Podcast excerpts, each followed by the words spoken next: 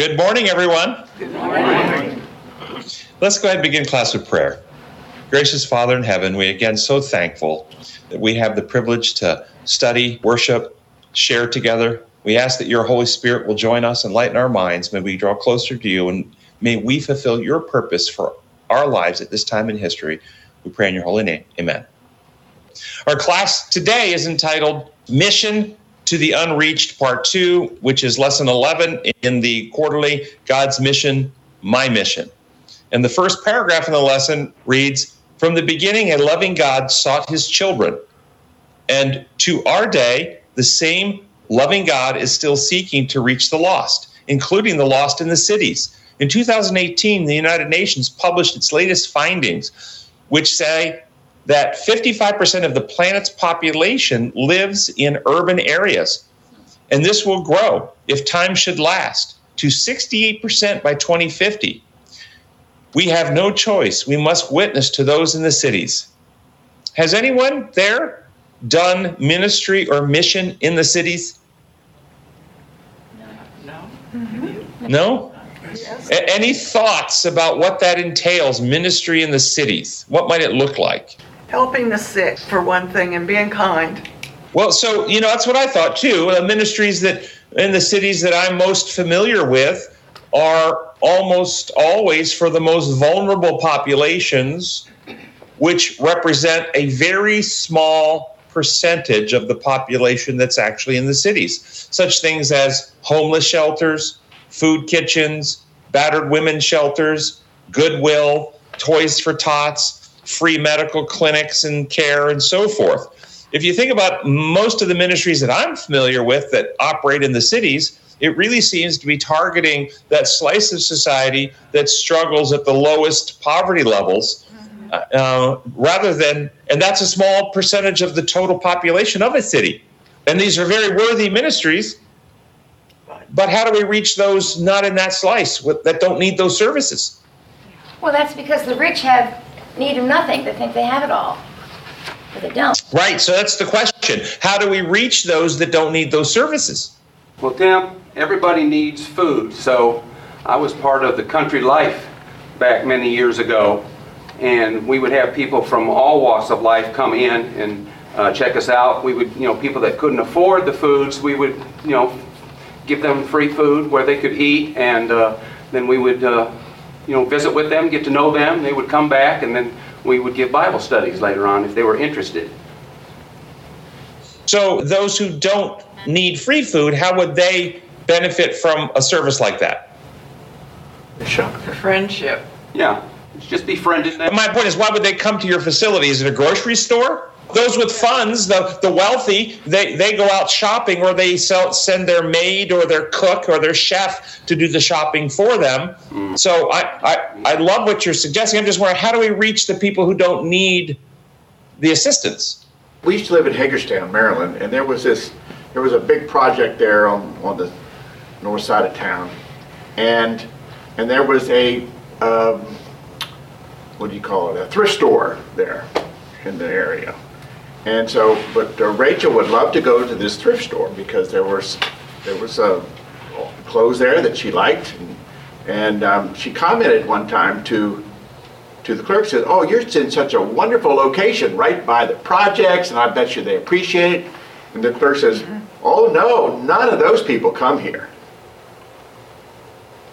Wow. So you'd be surprised how many people will go to different places. And so Okay, so what you're suggesting is then opening some type of a facility that does business with the public. This is what Greg was just saying. He says he, he Yeah. Country Life, and that it, it was a co-op type of a store. They had all types of products there, some exotic products there, and and they attracted all types of people would come in there. So that was his point. Okay, so so thank you for that because I, I didn't know what Country Life was. Yeah. That's a name of a store that people could then visit and shopping. That's why I asked, is it like a grocery store or something like that? Like a mission project, you know, it's a mission project, and it's a store, and they oftentimes have restaurants uh, with them. Yeah, we have both. and um, and they and they have you know, interesting food and stuff there. So lots. So the idea that we we create something that the the people in the cities would have interest in procuring or participating or or benef- benefiting from in some way, so that they have an interest in and they come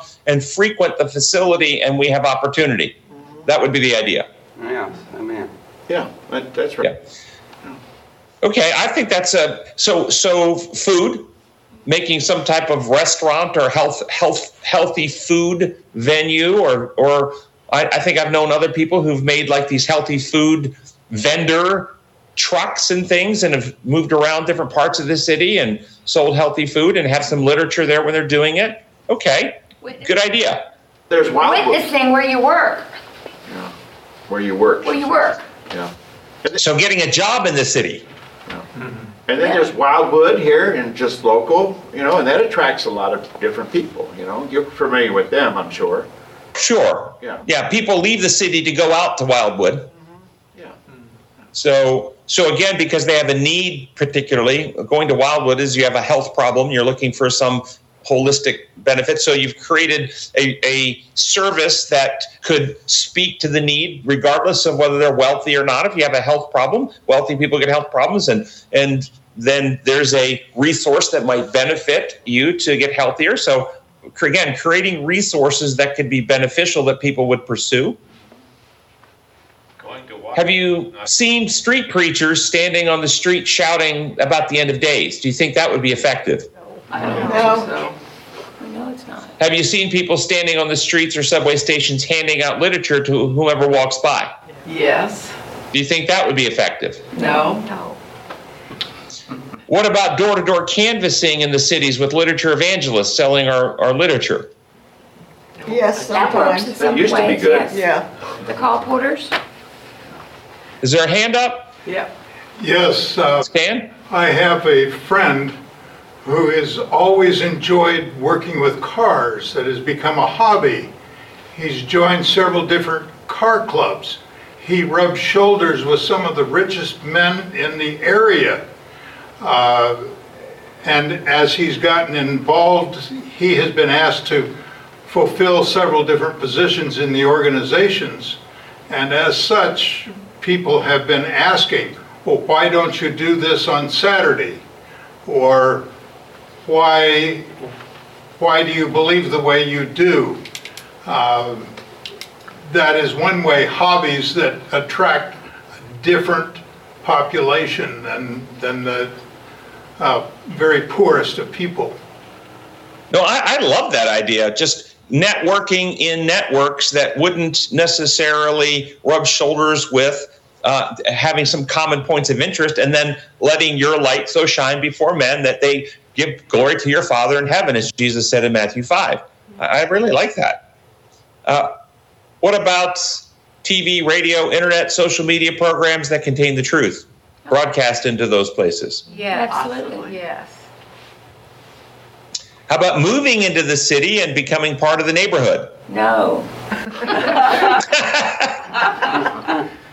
You can work here, but don't want to live there. Don't want to live there. What about these big, big mega health clinics that they've had like out in Phoenix and they had one in Arlington, Fort Worth? I think you know, as as as an Adventist organization, the Adventist organization has clearly taken the position of ministry, evangelism through the health care industry, uh, and creating, you know, hospitals and clinics and training much of our people to be healthcare workers. And even if you're not working in an Adventist system, you're working in healthcare and other places. I think this has been a clear avenue of evangelism historically. Yes? These health clinics are still ministering to the, the Or- people like you described at first. You know, a certain or- slice of the population. Yes, mother. I belong to sev- several organizations that are not uh, Adventist, and I have taken literature that I have gotten here. I've also done it in several doctors' offices, and I have handed it out. And I've had some people say, do you have another one? I want one too.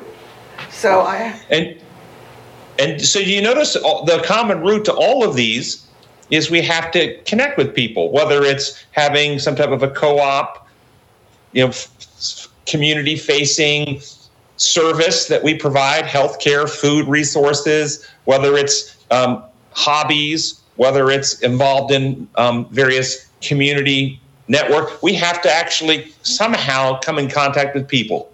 Find out what their felt need is and then meet that need.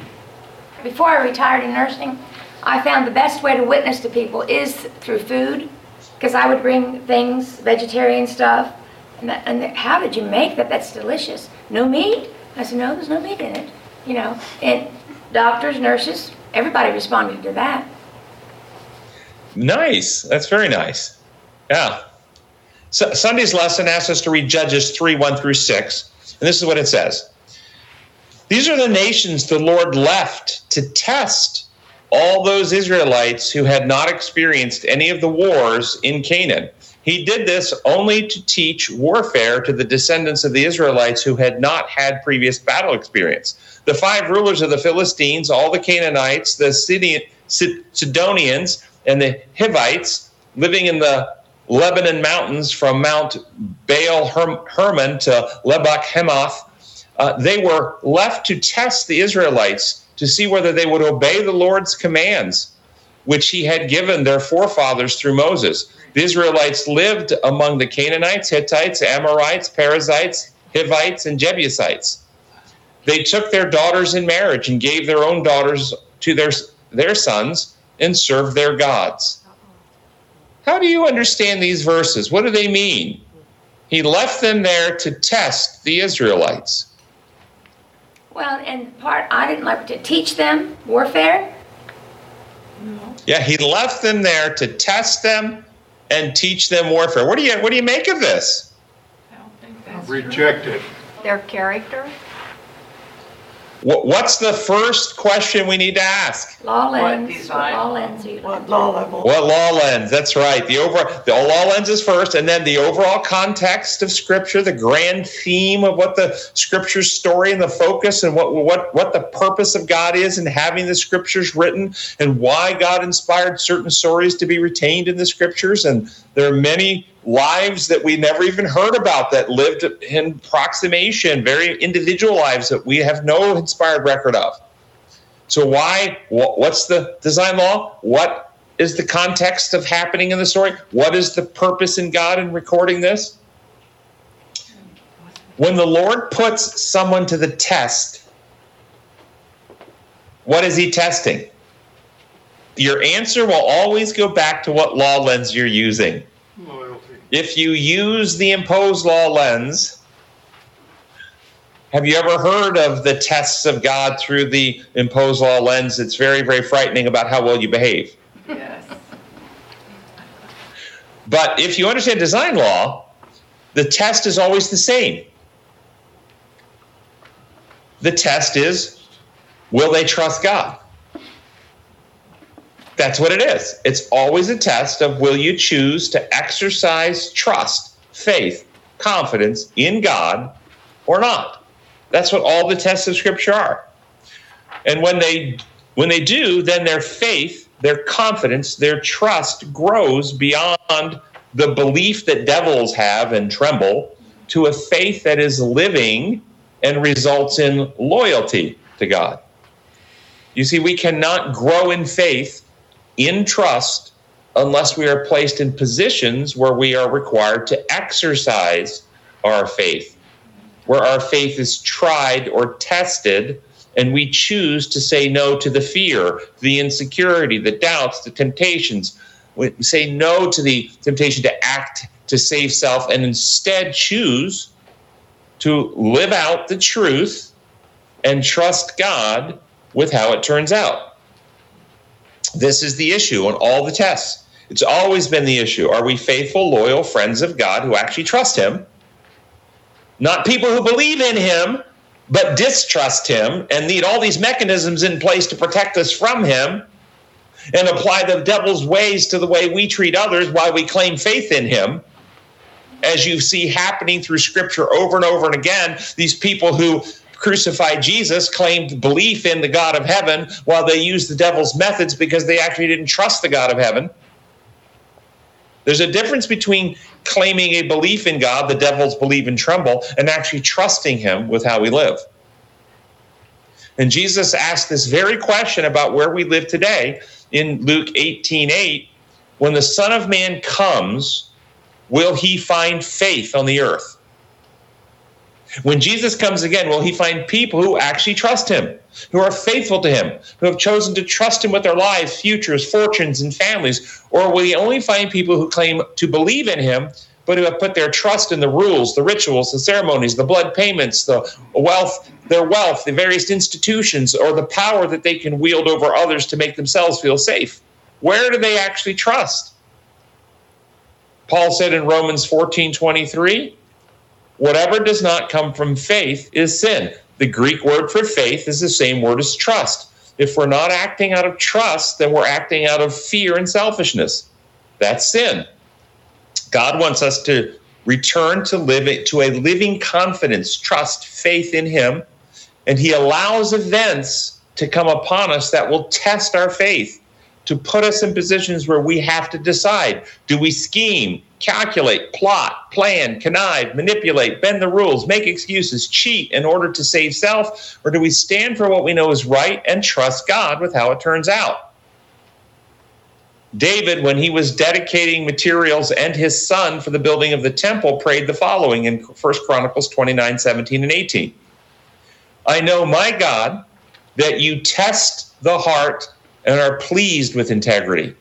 All these things have I given willingly and with honest intent, and now I have seen the joy with seen with joy how willingly your people who are here have given to you. O Lord God of our father, Abraham, Isaac, and Israel, keep this desire in the hearts of the, your people forever and keep their hearts loyal to you.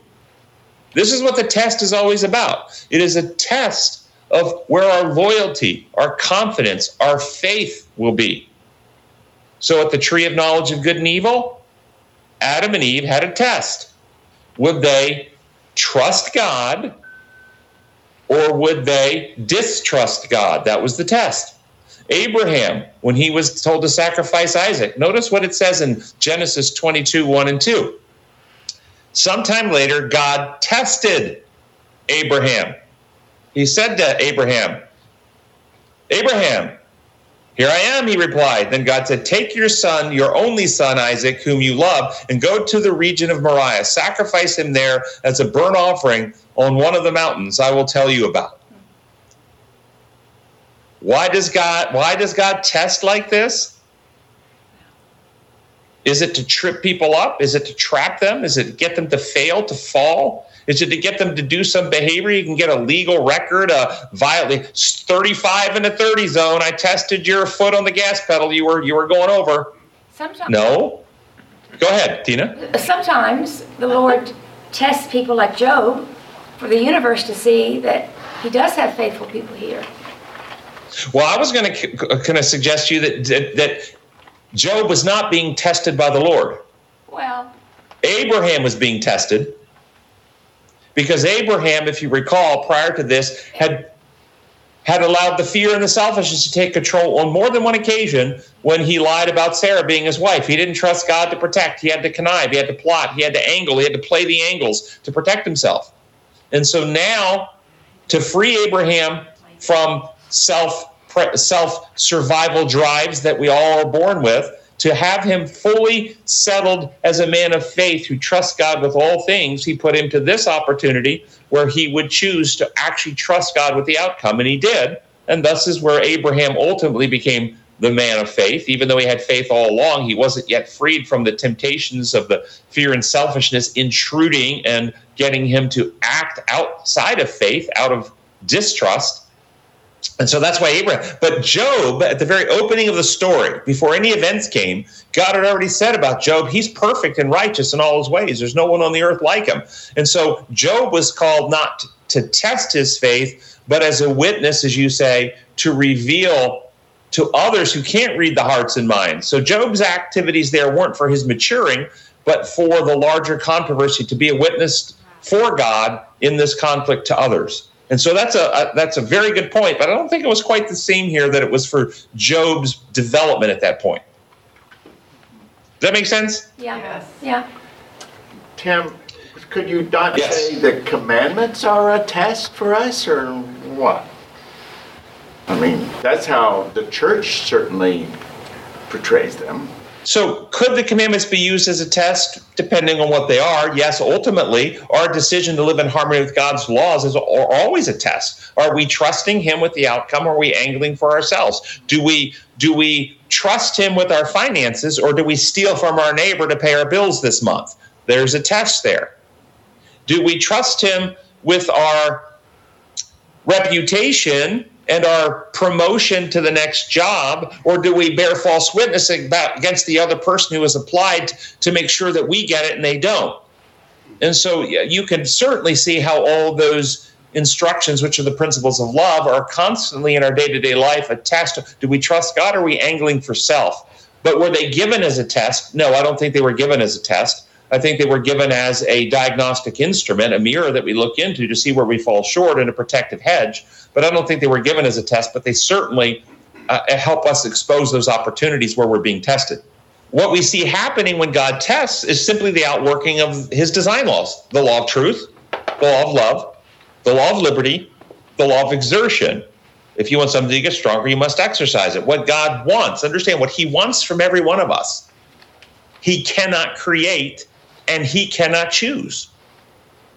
God wants our love. He cannot create our love toward him by an act of creation. He can create a being who can love, but he can't create them to love.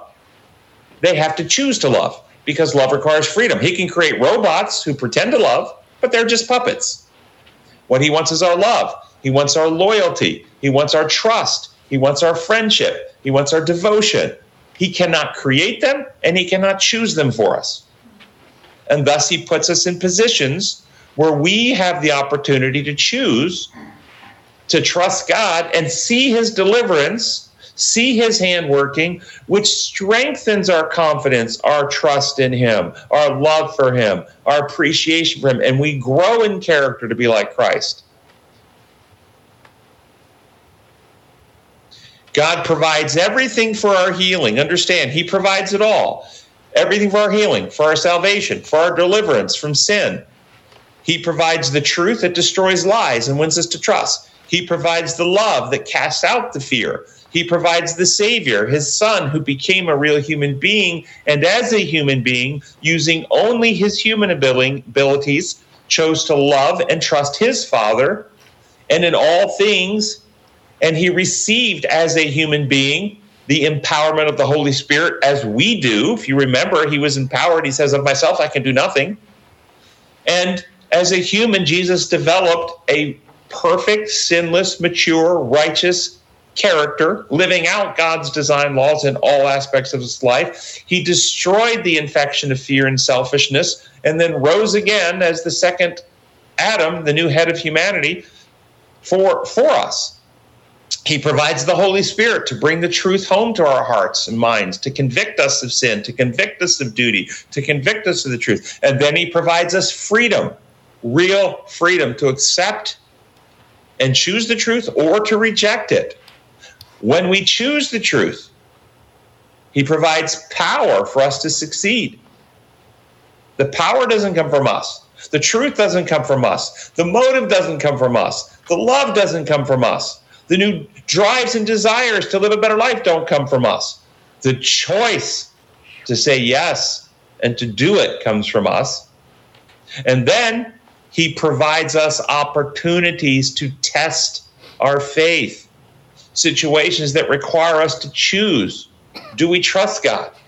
Do we choose what we know is in harmony with his will, purposes, instructions, guidance, design laws for life, and then trust him with outcomes? Or do we choose to break trust with him and seek to advance ourselves through our own manipulative ways? So, what was the test that God wanted the Israelites to face and pass? Well, the lesson asks us to read 1 Kings 11 1 through 6. King Solomon, however, loved many foreign women besides Pharaoh's daughter Moabites, Ammonites, Edomites, Sidonians, and Hittites. They were from nations around which the Lord had told Israel, You must not intermarry with them, because they will surely turn your hearts after other gods. Nevertheless, Solomon held fast to them in love. He had 700 wives of royal birth and 300 concubines, and his wives led him astray. As Solomon grew old, his wives turned his heart after other gods, and his heart was not fully de- devoted to the Lord his God as his as the heart of David his father had been. He followed Ashtoreth, the goddess of the Sidonians, and Molech, the detestable god of the Ammonites. So Solomon did evil in the eyes of the Lord. He did not follow the Lord completely as David his father had done. What was the test that the Israelites were supposed to pass?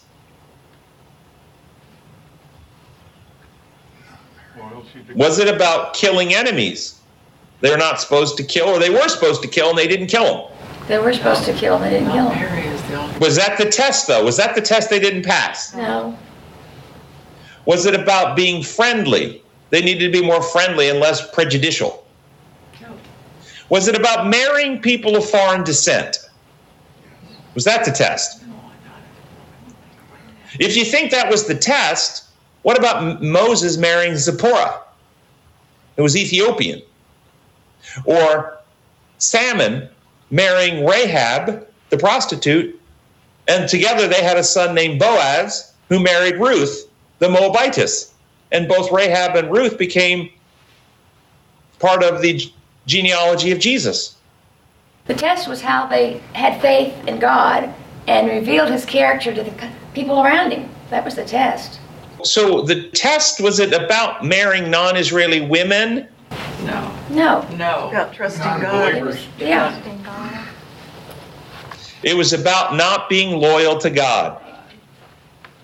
About giving their hearts to other gods. The marrying of other women did not have any anything to do with genetics, ethnicity, and race. It had to do with character, with loyalty to God. When the woman or women of foreign nations chose to give their heart to God, like Ruth and Rahab did and Zipporah did, it was perfectly fine to marry them.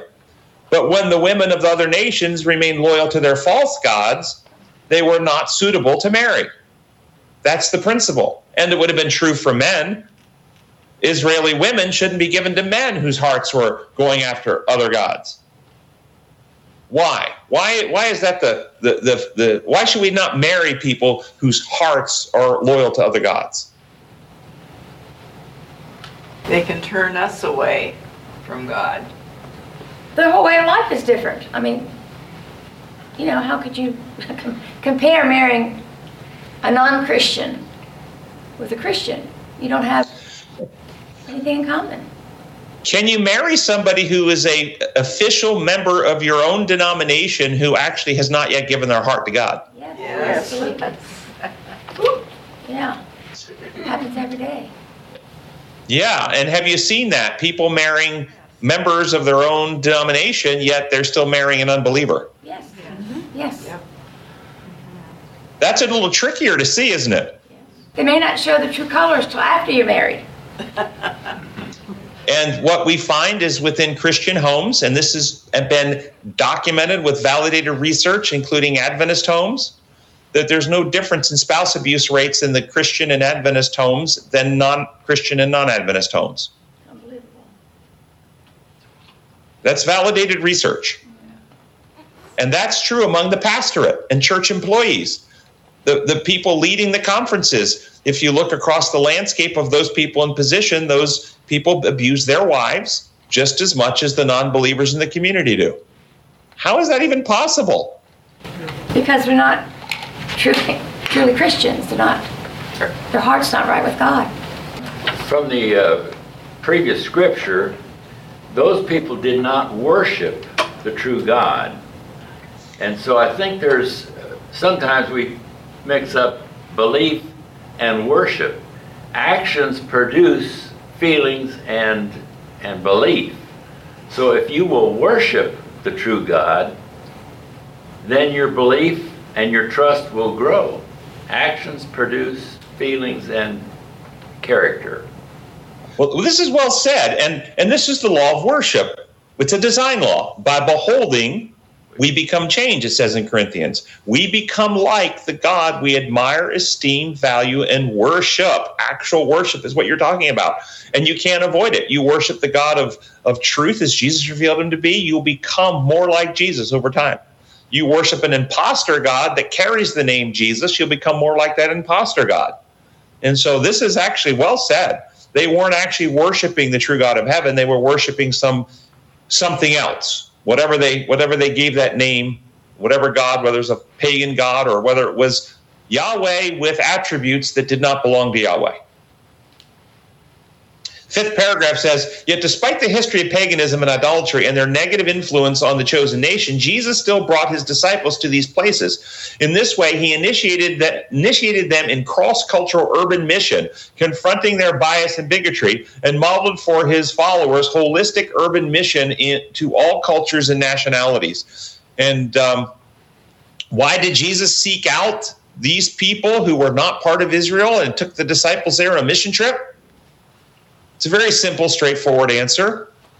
They accepted him. Because there's only one human race. One human race descended from Adam and Eve, and we're all born in sin, conceived in iniquity. We all suffer from the same terminal sin condition, and there's only one solution to the sin condition, and that's Jesus Christ. And every single human being on this planet, Jesus loves and wants to save. And so it was perfectly in keeping with his mission to reach out to every human being that he could reach while he was here on earth with the gospel message and the plan of salvation. And that's what we're to be doing as well. And, and we should not be seduced into dividing society into segments of nationality, ethnicity, racial factions, as if that has some moral or spiritual value. It doesn't. The only thing the Bible gives us authority to divide against or, or by the wheat and the tares, the sheep and the goat, the righteous and the unrighteous, the saved and the lost. I mean, we we are, and the Bible is very clear, we are not to unite with those, not to be unequally yoked. We're not to marry those of unbelievers. We are, what's it say? Paul says that those uh, bad company corrupts good character. We are to witness to, but not bring into our circle of trust those who are untrustworthy.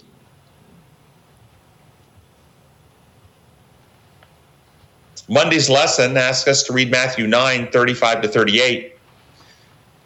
Jesus went through the towns and villages, teaching in their synagogues, preaching the good news of the kingdom and healing every disease and sickness. When he saw the crowds, he had compassion on them because they were harassed and helpless, like sheep without a shepherd. Then he said to his disciples, The harvest is plentiful, but the workers are few. Ask the Lord of the harvest, therefore, to send out workers into the harvest field. And I can tell you that we at Come and Reason Ministries have resonated with this passage. We look around and we see so many people, both in the organized churches and outside of them, in need of the gospel, the eternal good news, the truth about God and his design law methods of truth, love, and freedom. And we see how limited we are in our ability and our numbers and our resources to reach so many people in the world. And we have been praying for years that God will bring more workers to the field to share with more communities. And we have seen a steady growth in the people embracing and supporting this eternal good news about God from all different denominational backgrounds. We have a large following now online that don't come from an Adventist background, that love the design law truth and how these principles apply to the restoration of God's design for, for life and health and happiness. Because the truth about God is not restricted by denomination. It's not restricted by race or national origin or any other human division. It is only restricted. The truth about God gets gets restricted when people refuse the truth and cling to lies. That obstructs the truth. Thoughts or questions about that? Do you have any suggestions that we could do more than we're not doing to help share this with more people?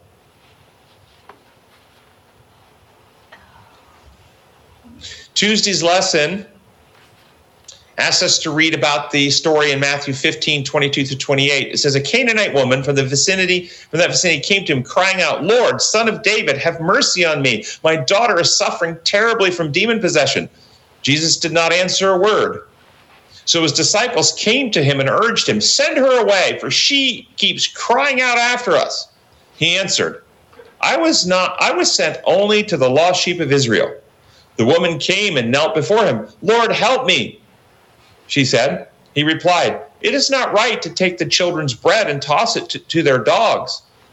Yes, Lord, she said, but even the dogs eat the crumbs that fall from the master's table.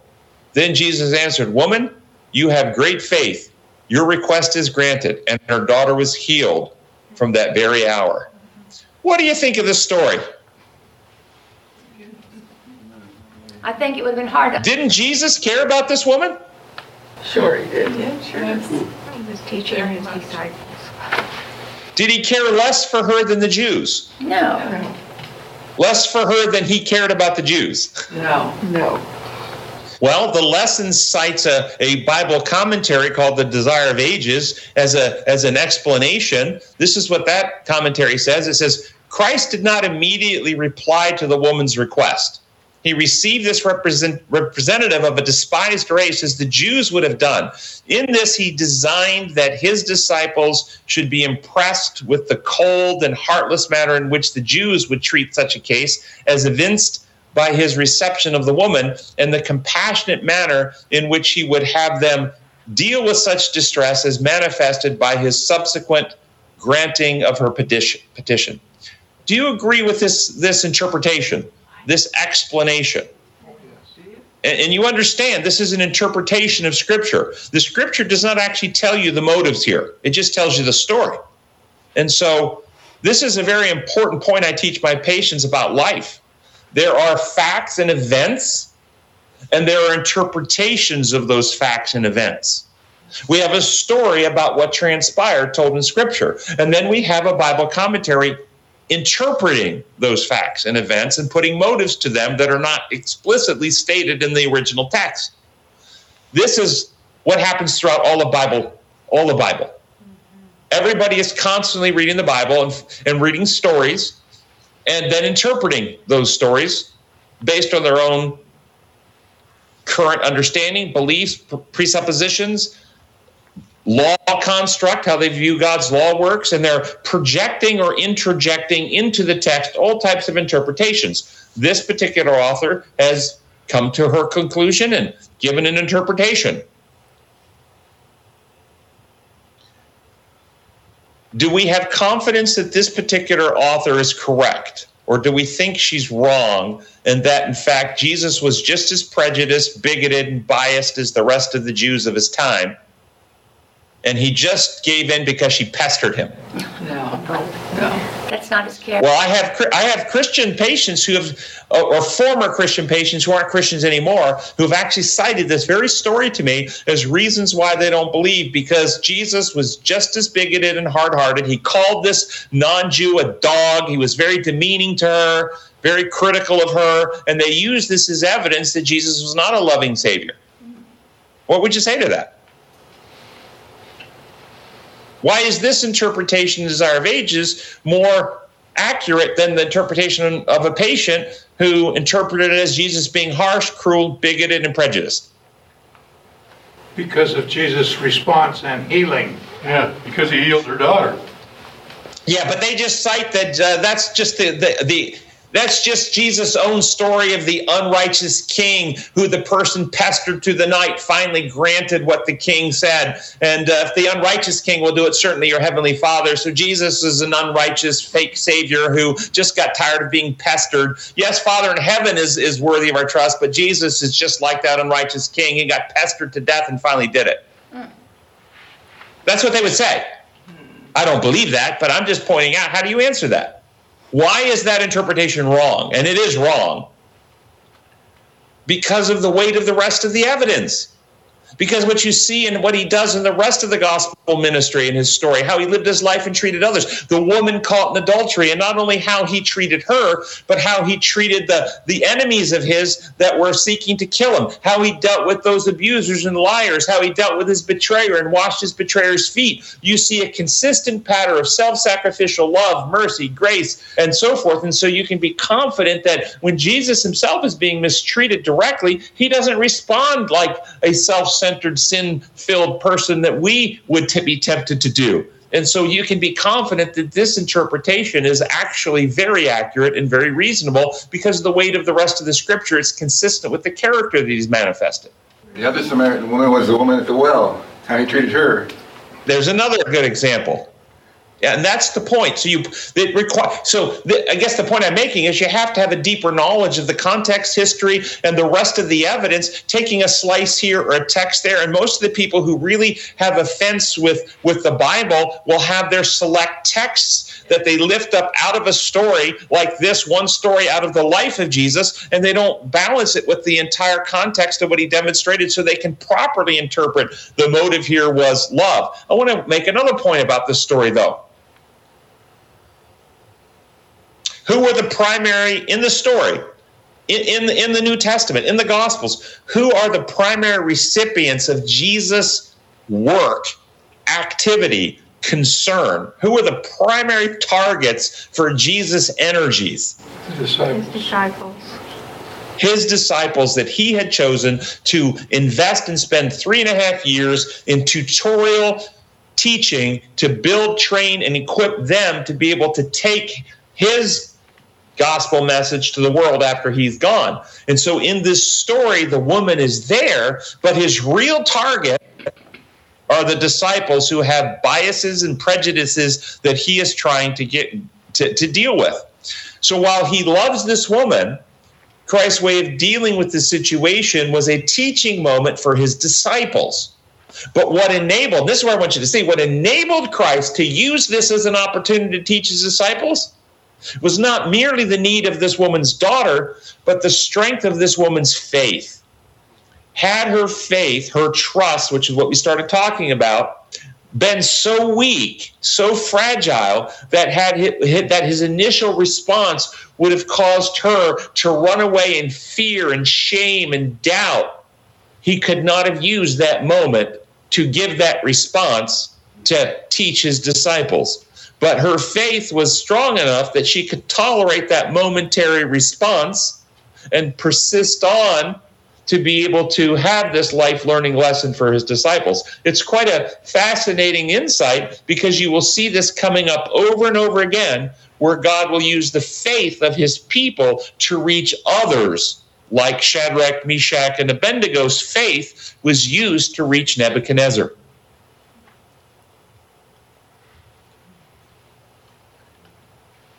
And God longs for people to trust Him enough to allow Him to work through them and their real life circumstances to reach others who would not be reached without those circumstances or experiences. The lesson points us to the bottom pink section, John, 1 John 2 2. And let's read 1 John 2 1 and 2. This is from the NIV. My dear children, I write this to you so that you will not sin. But if anyone does sin, we have one who speaks with the Father in our defense Jesus Christ, the righteous one. He is the atoning sacrifice for our sins, and not only for ours, but also for the sins of the whole world. And there's a footnote in the NIV that says, or he is the one who turns aside God's wrath, taking away our sins and not only our sins, but the sins of the whole world. Instead of the atoning sacrifice, it could also, according to the NIV, read the one who turns aside God's wrath. What do you think about this Bible text in these possible translations? What's the first question? What law lens are you looking at? What law lens do you translate? And what law lens do you think this, these translators translated through? And let me be very clear here. The wrong one. There is a bias that is brought over in the translation mm-hmm. that is absolutely linguistically legitimate. They are not artificially manipulating the Greek to create this interpretation, but when you translate, words have several options. For instance, the word dikaio dikaiosune can be translated just, justice, or right, righteousness. And those are absolutely legitimate options, but the translator has to decide which fits the situation better. And in the English ear, do you hear justice and righteousness with the same emphasis? No. No. But it's the same Greek. And this is where a legitimate translation honest of heart can bring over a misunderstanding or mis- misconstrue or connote false impressions, particularly if you're reading the text with the belief that God's law works like human law, made up rules, and justice is God enforcing his rules by punishment. Here's the good news translation of the same passage. See if it helps a little bit. I'm writing this to you, my children, so that you will not sin. But if anyone does sin, we have someone who pleads with the Father on our behalf. Jesus Christ, the righteous one. And Christ himself is the means by which our sins are forgiven. And not ours only, but also the sins of everyone. This is a little softer. You'll notice who pleads with the Father. That's a little ambiguous. It could mean who pleads along with the Father. It could mean it, it pleads to the Father. That's so the with gives a little ambiguity there and allows for uncertainty, which I think is actually reasonable um, to allow for people then to interpret. And then he himself is the means by which our sins are forgiven. That also doesn't tell you he's not assuaging the Father's wrath. He's not paying a penalty. It's okay, what are the means? How does that come about? I think this is moving in the right direction. If we believe Jesus is pleading to the Father, then that would actually contradict Jesus' own words in John 16 16, where he said that he would not pray the Father for us because the Father himself loves us. So, if we believe in the principle of harmonizing Scripture, and First John is written by the same person who wrote the book of John, and so Jesus' testimony in the book of John is likely not to contradict what John wrote in the in First John, then we should really question this idea of Jesus pleading to the Father in our behalf. That should really, really throw something up at us because there's a first level contradiction right there. Additionally, the word translated in this text in John intercessor, one who intercedes, or one who pleads in our behalf. It's intercedes with the Father, pleads, an advocate with the Father. All the, it's all the same Greek. You know what the Greek word is? Parakletos or paraclete, which is the same word translated as the Holy Spirit in other places. The counselor, the comforter, that's the paraclete, the one who walks along beside and helps us. The advocate, the one who pleads for another. That's the paraclete. And this is the only place that it's attributed to someone other than the Holy Spirit. So if we accept the imposed law lie that God's law works like human law, then we believe that God is required by law to use his power to inflict just punishments for sin, and thus the pleading must be done by our advocate or lawyer to the heavenly judge to make sure the proper payments have been placed in the proper record books at the proper time to erase the record of sins so the heavenly judge won't use his power to punish us. And we create this whole false human legal system. That's Satan's view, and it's pagan and it's false. Jesus said in John 14, 16, I will ask the Father, and he will give you another helper who will stay with you forever. That word helper is the paraclete. But notice Jesus said he will give another, another paraclete, another helper, another comfort, another advocate, another intercessor.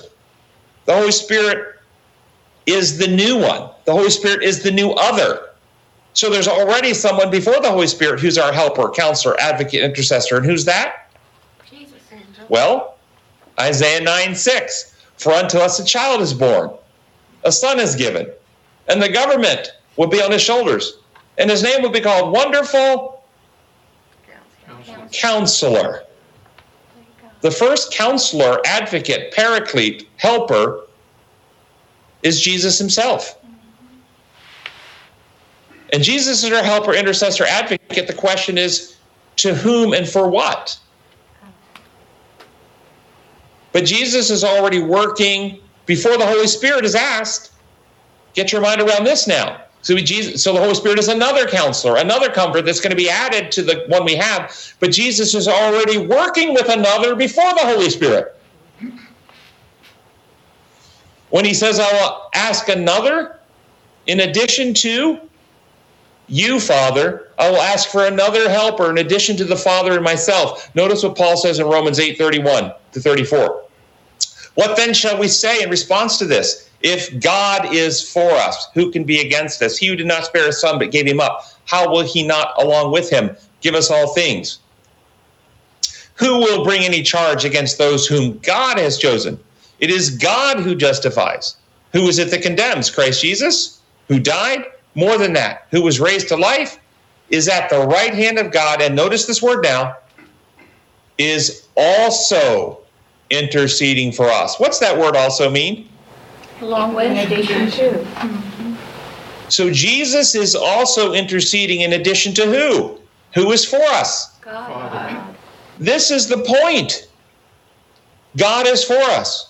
He who did not spare his son but gave him up. For God so loved the world, he gave his only begotten Son. God was in the Son, reconciling the world to himself. The fullness of the Godhead dwelt in Christ bodily. God has always been for us and has always been interceding for us and never needed another member of the Godhead to intercede for him, to intercede for us. In fact, Jesus is the agent of the Godhead who fulfills God's purposes.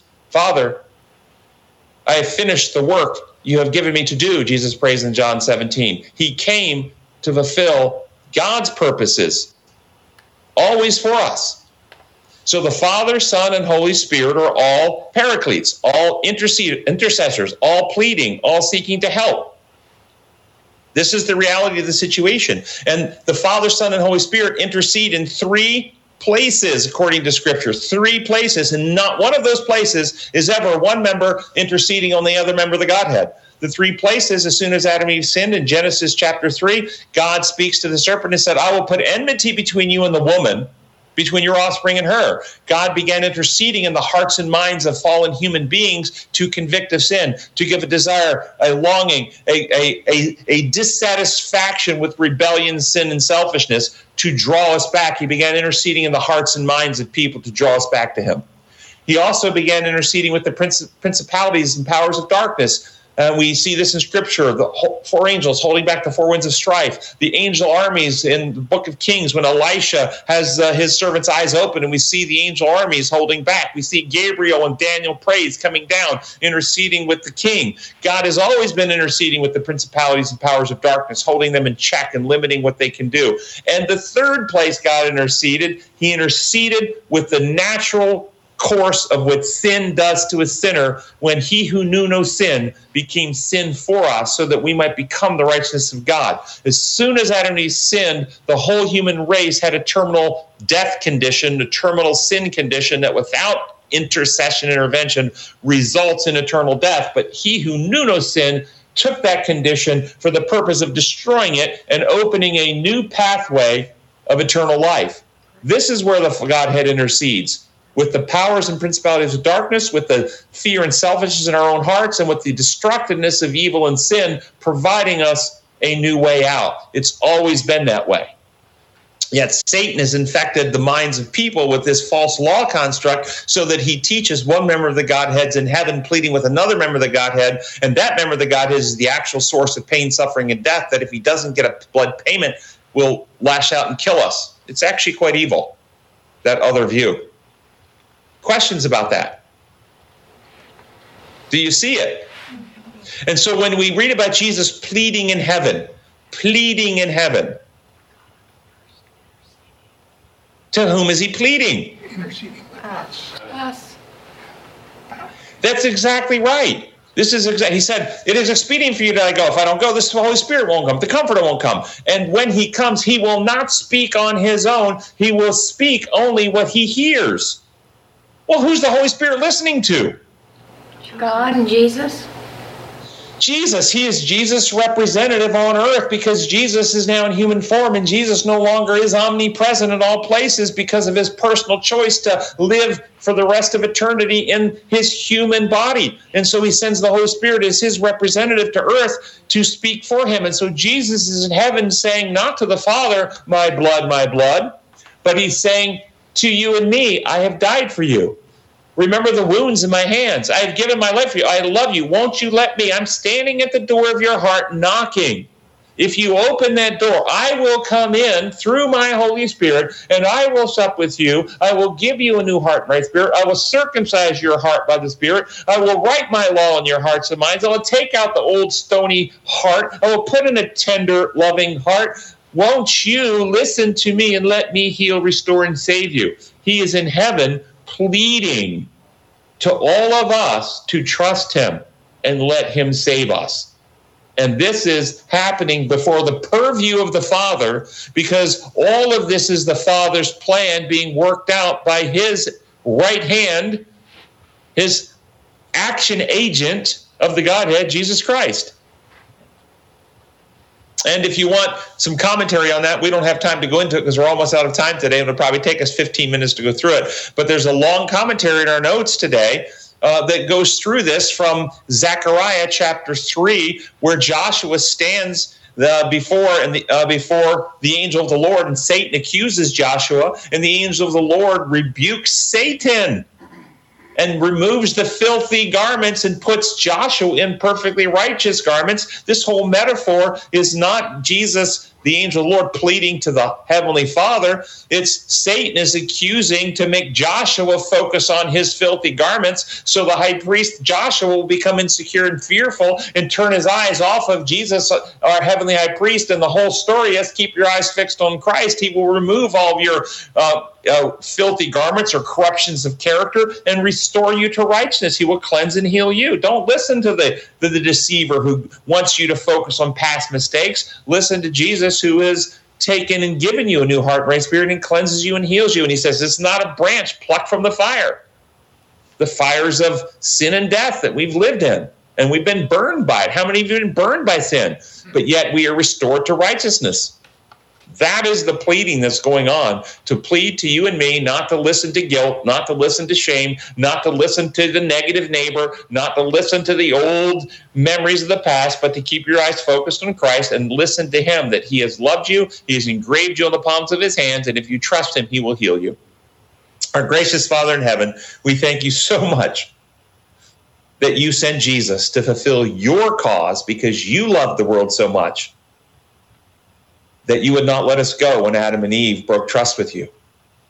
And Jesus came and took up this broken and sick condition upon himself and destroyed it at the cross and restored your perfect righteousness into the species human. And now he stands at the head of the new human race, the new second Adam, standing at the throne of all power and, and majesty in your universal government, directing all of the agencies for our salvation and healing. We ask that your spirit will take his victory, reproduce it in us. So it's no longer I that live, but Christ lives in me, and that we can then take this message to the world, lighten the world that you will consume. We pray in your holy name. Amen.